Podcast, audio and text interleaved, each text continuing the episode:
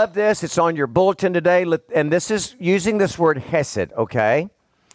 Unfailing love is how this translator did it. Let the morning bring me word of your hesed. Let the morning bring me word of your hesed, your unfailing love, for I have put my trust in you.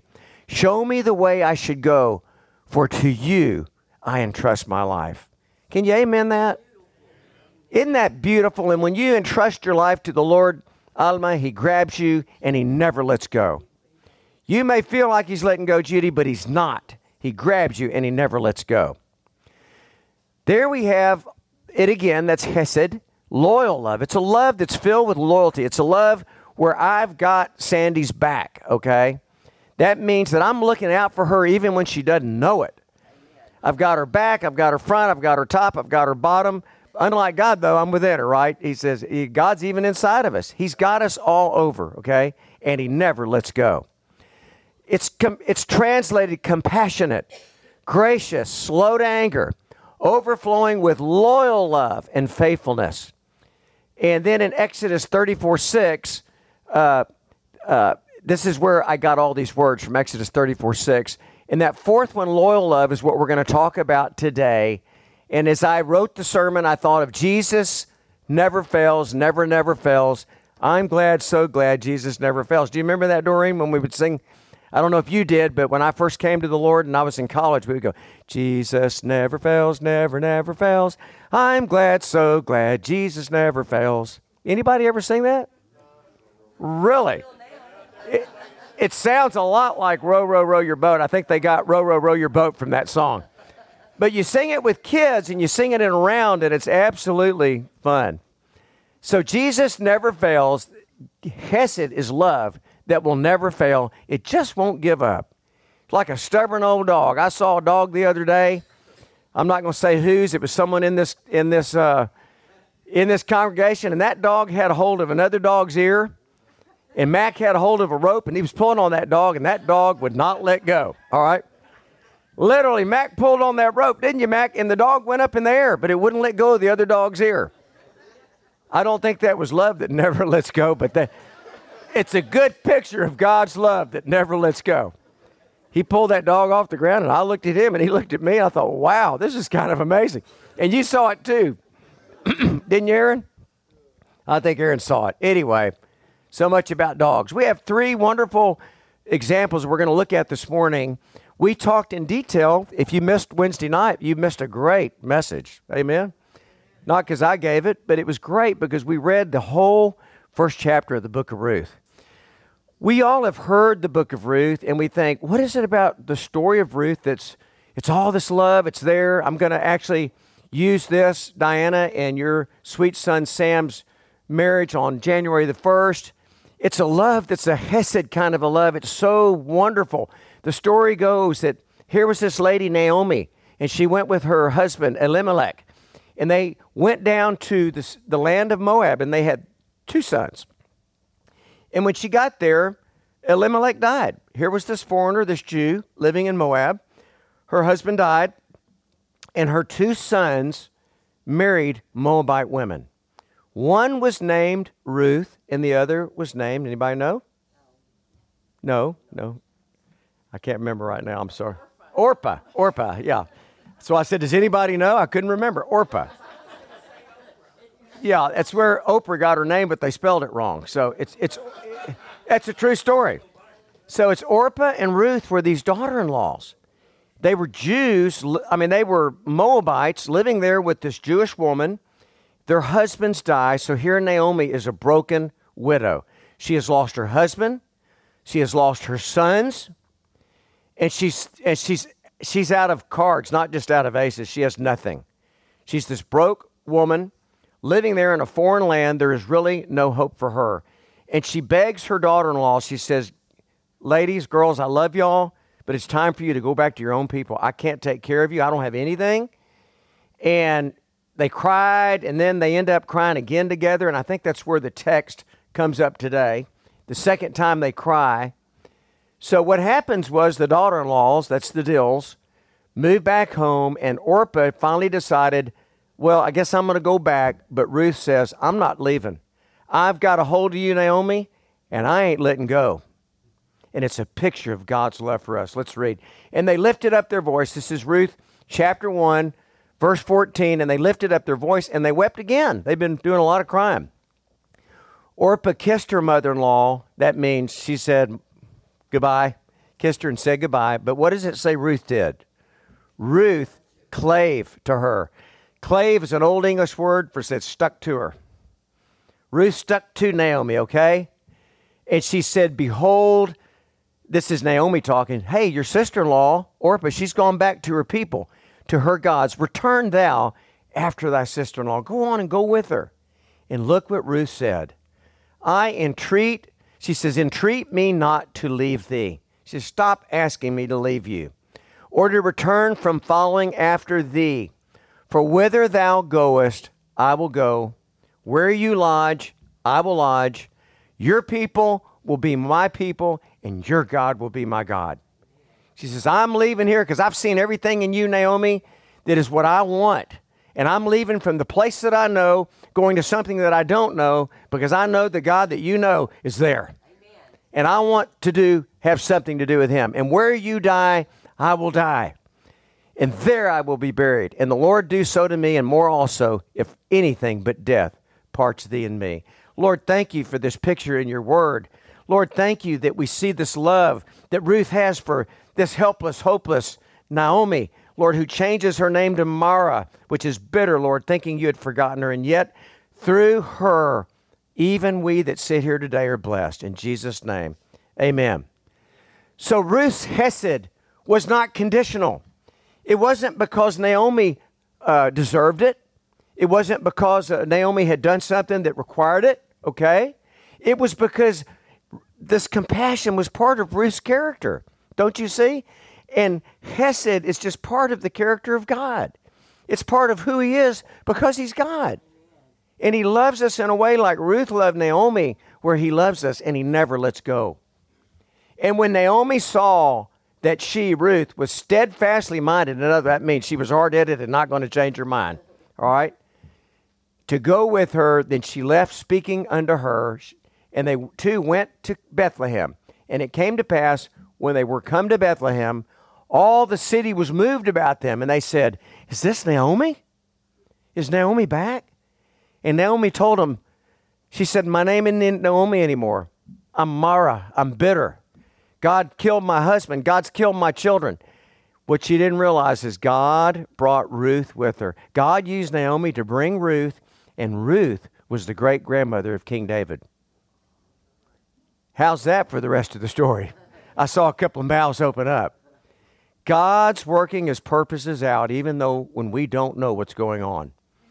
And Ruth was obedient. She was obedient and she thought, I'm not going to turn this lady loose. God's put this kind of love in me that won't go away, and I'm not going to turn my back on her. And he honored her and he went. And so from David comes Jesus. So Ruth has blessed us even today by bringing, being part of the vehicle, a foreign woman, to bring the Messiah that saved each of us sitting here who have believed. Amen? Then we see Hesed in a different way. I call this in the Get Real Bible Dictionary. If you get the Get Real Bible Dictionary, anybody got the Get Real Bible Dictionary? I think I'm going to write it. Maybe Dr. House needs to do it. And if you look up conceited, and you look up trickster, and you look up no good, and you look up uh, deceiver, guess whose picture's there, center page? Jacob. Jacob's there, center page. Remember? We studied him as we looked at the patriarchs, didn't we? And we saw Jacob scheme first. He schemed, remember, he, he talked Esau out of his first right. Esau came in hungry from the field. He said, Well, I'll give you a, a bowl of soup if you'll just give me your birthright. I'm so hungry now, it doesn't matter. Give me that. He schemed at him. Then he cooked something up with his mother, Rachel, remember? Put skins on his arms to pretend that he was Esau and went in and he stole what? He stole the blessing, remember? The blessing of the, of the, of, of the firstborn. So he had gone through life cheating people and working things out in the flesh in his own way. But we saw Jacob come to the end of himself. And you know what? When we come to the end of ourselves, we get to see what God's going to do. When we're done with our scheming, we're done with our trickstering, we're done with our conniving, we're not done with our manipulating, we're free to see what God is going to do. And we read together where Jacob came to the river Jabbok, remember?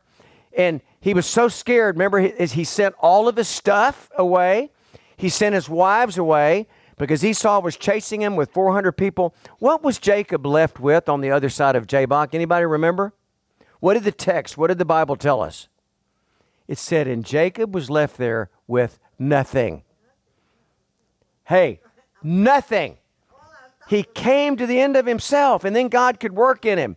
And God talked to him that night. And and Jacob had a come to Jesus meeting, so to speak.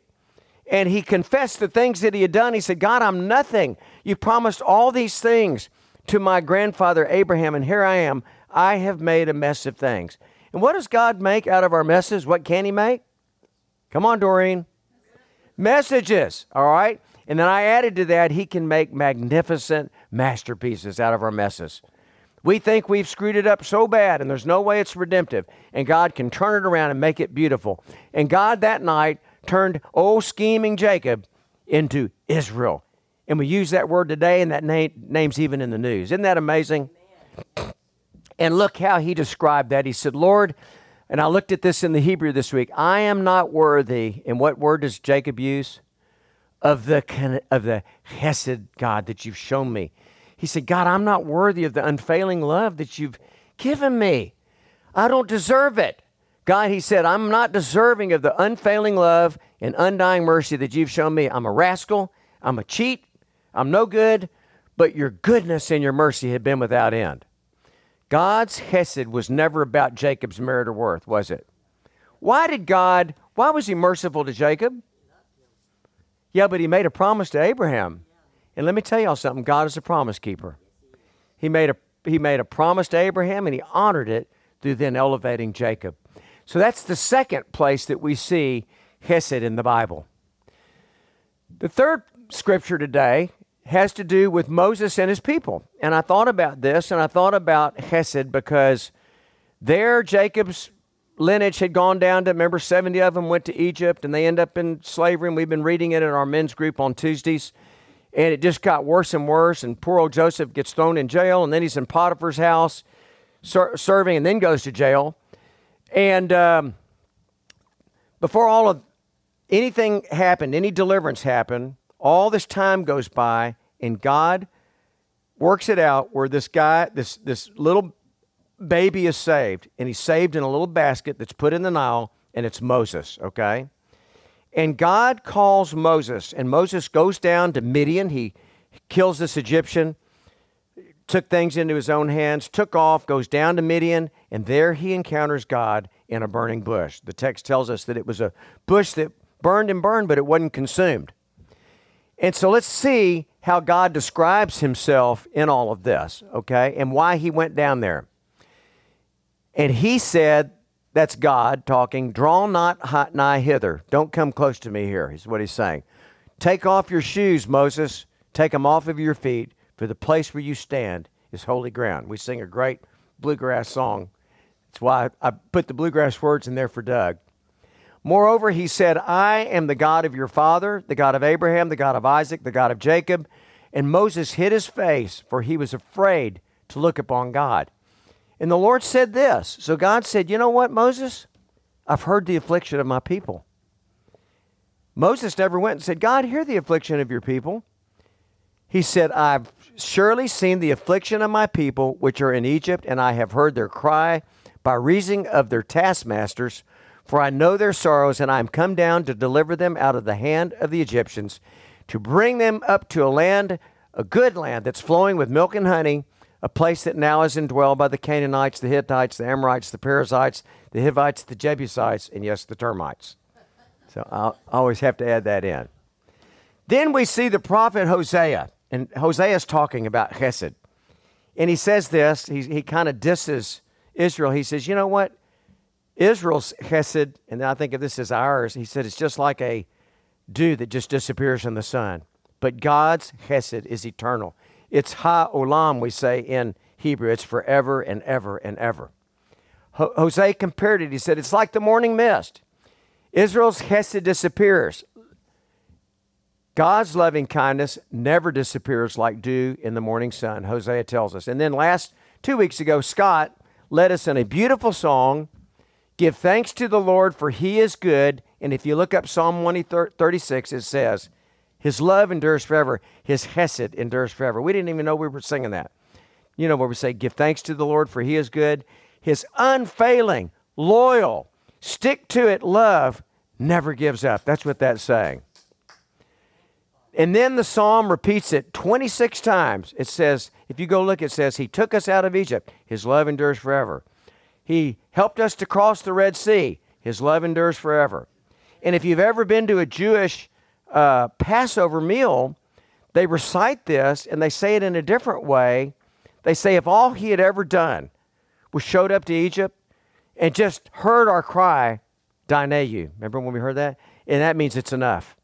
If all he had ever done is done the first miracle, Dayenu, it was enough. Like kind of the enough already. If all he had ever done is got us to the Red Sea and we never got across, Dayenu, it would have been enough. That is pretty amazing, isn't it? His love endures forever. Give thanks to the Lord, y'all, for he is good. His love endures forever. And I told you last week, when you're in a hopeless situation or you feel hopeless, you have to just trust in the fact that God is good. And somehow we have to believe that Romans 8 28, that all things work together for good for those who love him and for those who are called according to his purpose. Amen. Hesed can also be translated as grace. Now, the real word for grace is Hannah, okay? But Hesed can also mean grace. And the beautiful thing is, is that God's Hesed, His grace, is extended today, right now, this morning. Because why? His love endures forever. And we know that all have sinned. You say, well, and th- this really is the essence of the gospel. Well, what's the gospel, Pastor Faber? It's that all have sinned, and we know that. There's no none righteous, no not one. Okay, we've all fallen short of the the marker, the standard that God would hope and have for each of us, right? We also know that there's a penalty that went with that, and that is eternal separation. Okay? And that's where Paul says to the little church in Rome, he says, he says that the wages, the cost, the price of sin is death. It's eternal death. All right? And then we see, as we talked about last week, we talked about hope having value and worth, that even while we were yet sinners, okay, I put here, even when we were in our lost and ignorant state, Jesus Christ, Messiah, died for each of us and extended love to us. That's Romans 5 8. Jesus was born, Jesus was put to death, and Jesus rose from the dead. That's the gospel. And what, is, what does Paul then tell Romans? How do you get saved? What does it mean to be saved? Here's the formula it's not a big, long list, okay? But it's everything. You confess with your mouth the Lord Jesus and you believe in your heart that God raised him from the dead, you'll be saved. Guys, that's the gospel. That's it. You can't add church membership to it or being on the cradle roll or I got baptized or I took communion every every month for my whole life. I was in the right kind of church. None of that matters. What does Paul say? He says that if you confess with your mouth Jesus is Lord and you believe in your heart that God raised him from the dead, you're saved. And then the beauty of the gospel is echoed. Remember when Paul and Silas were stuck in the in the jail in in the jail in Philippi, and I've been there in that jail. Some of y'all saw pictures of me holding on to the bars, and I was in that jail. Have you been to that jail, Scott? You're smiling. And and an earthquake came. That Scott's been there, and and that Karen's been there. Uh, and in that little bitty jail, remember, it looks about like a like a stall. Yeah, like a small closet. And Paul was in there, and what happened in the night? Uh, an earthquake came and, and broke the thing open, and the Philippian jailer was going to kill himself because that's what they would have done. They would have killed him for letting the prisoners go. And he comes and he falls on him, his face. He says, What must I do to be saved? And what does Paul says? Believe on the Lord Jesus Christ, and you'll be saved. It's belief. It's still the grace that's extended. It's still the hesed that God extends to us even this morning. This is just amazing. He cried out, What must I do to be saved? And he called for a light. He ran in. This is Acts 16 29 through 31. And he fell down trembling before Paul and Silas. And he brought them out and said, Sirs, what must I do to be saved? And they said, Believe on the Lord Jesus Christ. You will be saved, you and your household. This act of salvation is going on this morning. God is saving even today. The gospel hasn't changed. You know what? People hadn't changed. Technology's changed, but people are people. We're the same broken people we were 2,000 years ago. And Jesus is in the deliverance business and in the fixing business. It was Pastor Michael that, that introduced me to the concept. I just noticed that, yeah, the concept, uh, the Jewish concept of salvation being deliverance. And when you realize that Jesus is your deliverer, not just your Savior, that's a big deal. Because all of us need to be delivered from something of self. Amen. I know I did. And He's continuing to deliver me from me. You will have the Spirit of God deposited in you when you receive Him. That's the first fruit we learned in Ephesians chapter 1 of becoming a new creation, and we will be recipients of the wonderful Hesed of Almighty God. So before we enter into this time of thanksgiving, some churches call communion the Eucharist. Have any of y'all ever heard that? Okay, have y'all heard that? You know why they say that? Sounds like a real mystical word, doesn't it? It's just the Greek word for thanksgiving. Even today, you say, Eucharisto is thank you when you go to Greece, okay? And so we enter into this today together. The only qualifications are that you have done what it says there, that you've believed in your heart Jesus is Lord, confessed that, he, that God raised him from the dead. That's the qualification. You don't have to be a member of Union Grove or the Baptist Church or uh, sung in the choir or, yeah, if, if he. If you fulfill those qualifications, you can participate. It's okay. He can raise his hand. I appreciate that. Yeah. What did he say? Any type of church. That's right. Paul didn't say, and you got to be a member of, of the first United Self Righteous Church.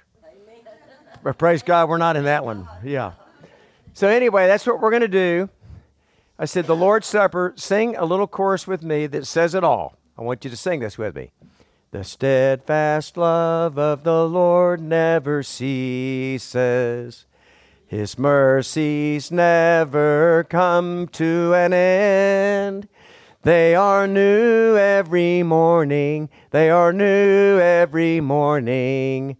Great is thy faithfulness, O Lord. Great is thy faithfulness.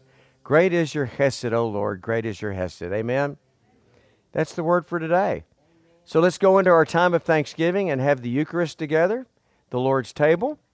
And uh, Pastor Michael, I'm going to ask you to come up, please. We're going to do this a little differently today. Yeah, Michael, just remove the cloth. And Michael is going to pray. Everybody today is going to come up and take the elements from the table.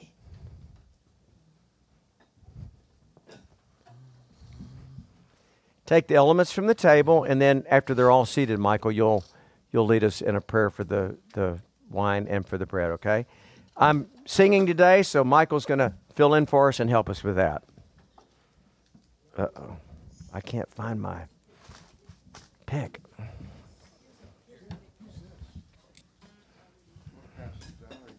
No, no, they're going to come up.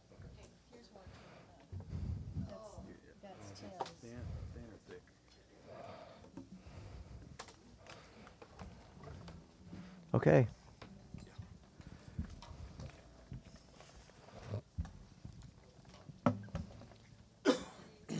Oh, there's my. That's okay. I don't, I don't need it anymore. Okay, Scott, we're ready for How Deep the Father's Love. Oh, yeah, you're playing. I know, but you're going to sing. Mm-hmm.